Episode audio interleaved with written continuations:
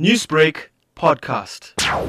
We are going through a roadblock right now, and that's the first roadblock that we've actually been subjected to since we've been on the road since the start of our shift today.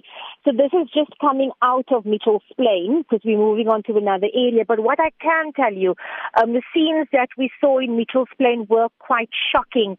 One gentleman we spoke to says that there is no such thing as a coronavirus. It's a made up myth um, government is just using. He says this pandemic doesn't exist.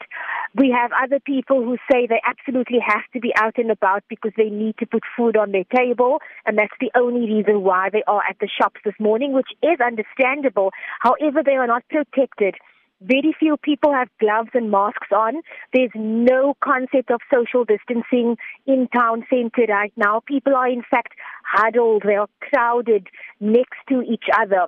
And I kept asking over and over, do you understand what social distancing is?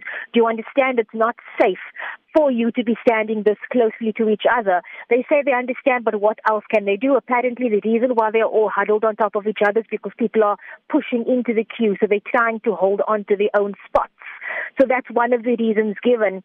I also spoke to a gentleman who's walking around with his young daughter because there are loads of children who are running around there. And he says he completely understands my concerns, but he said that he lives in an informal settlement.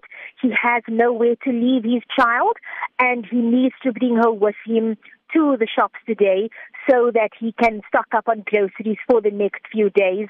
Um, so after he's done with his shopping, he will go home with his daughter. Surprisingly, we didn't see any sort of police vehicles or SANDF vehicles in the area, and this was the first area that we came to because we expected to be able to get those kinds of visuals. The first two deaths recorded in South Africa today, both of those deaths occurred in the Western Cape. Has that hard reality hit citizens as yet? First question I asked them. Um, before I asked anything else, I asked them, Do you know that we have two deaths in this province, in this city? And they said, Yes, um, they do know about it, but what can they do? And I don't really think the message has, actually hit home you as a journalist you're an essential service but you do leave home uh, family to go out and bring the coverage and be the public watchdog how does it make you feel knowing that people are still just not heeding the call of a lockdown I'm gonna be very honest. I mean, you do say it's a personal question. Last night, uh, my husband is working from home and he's looking after our two kids. And last night, my husband said to me, we need to put something in place because I can't just come into the house and kiss the kids, which is obviously the first thing that I do every day. I run to my kids and we kiss and we, we hold on to each other. And I never, I honestly never even considered that.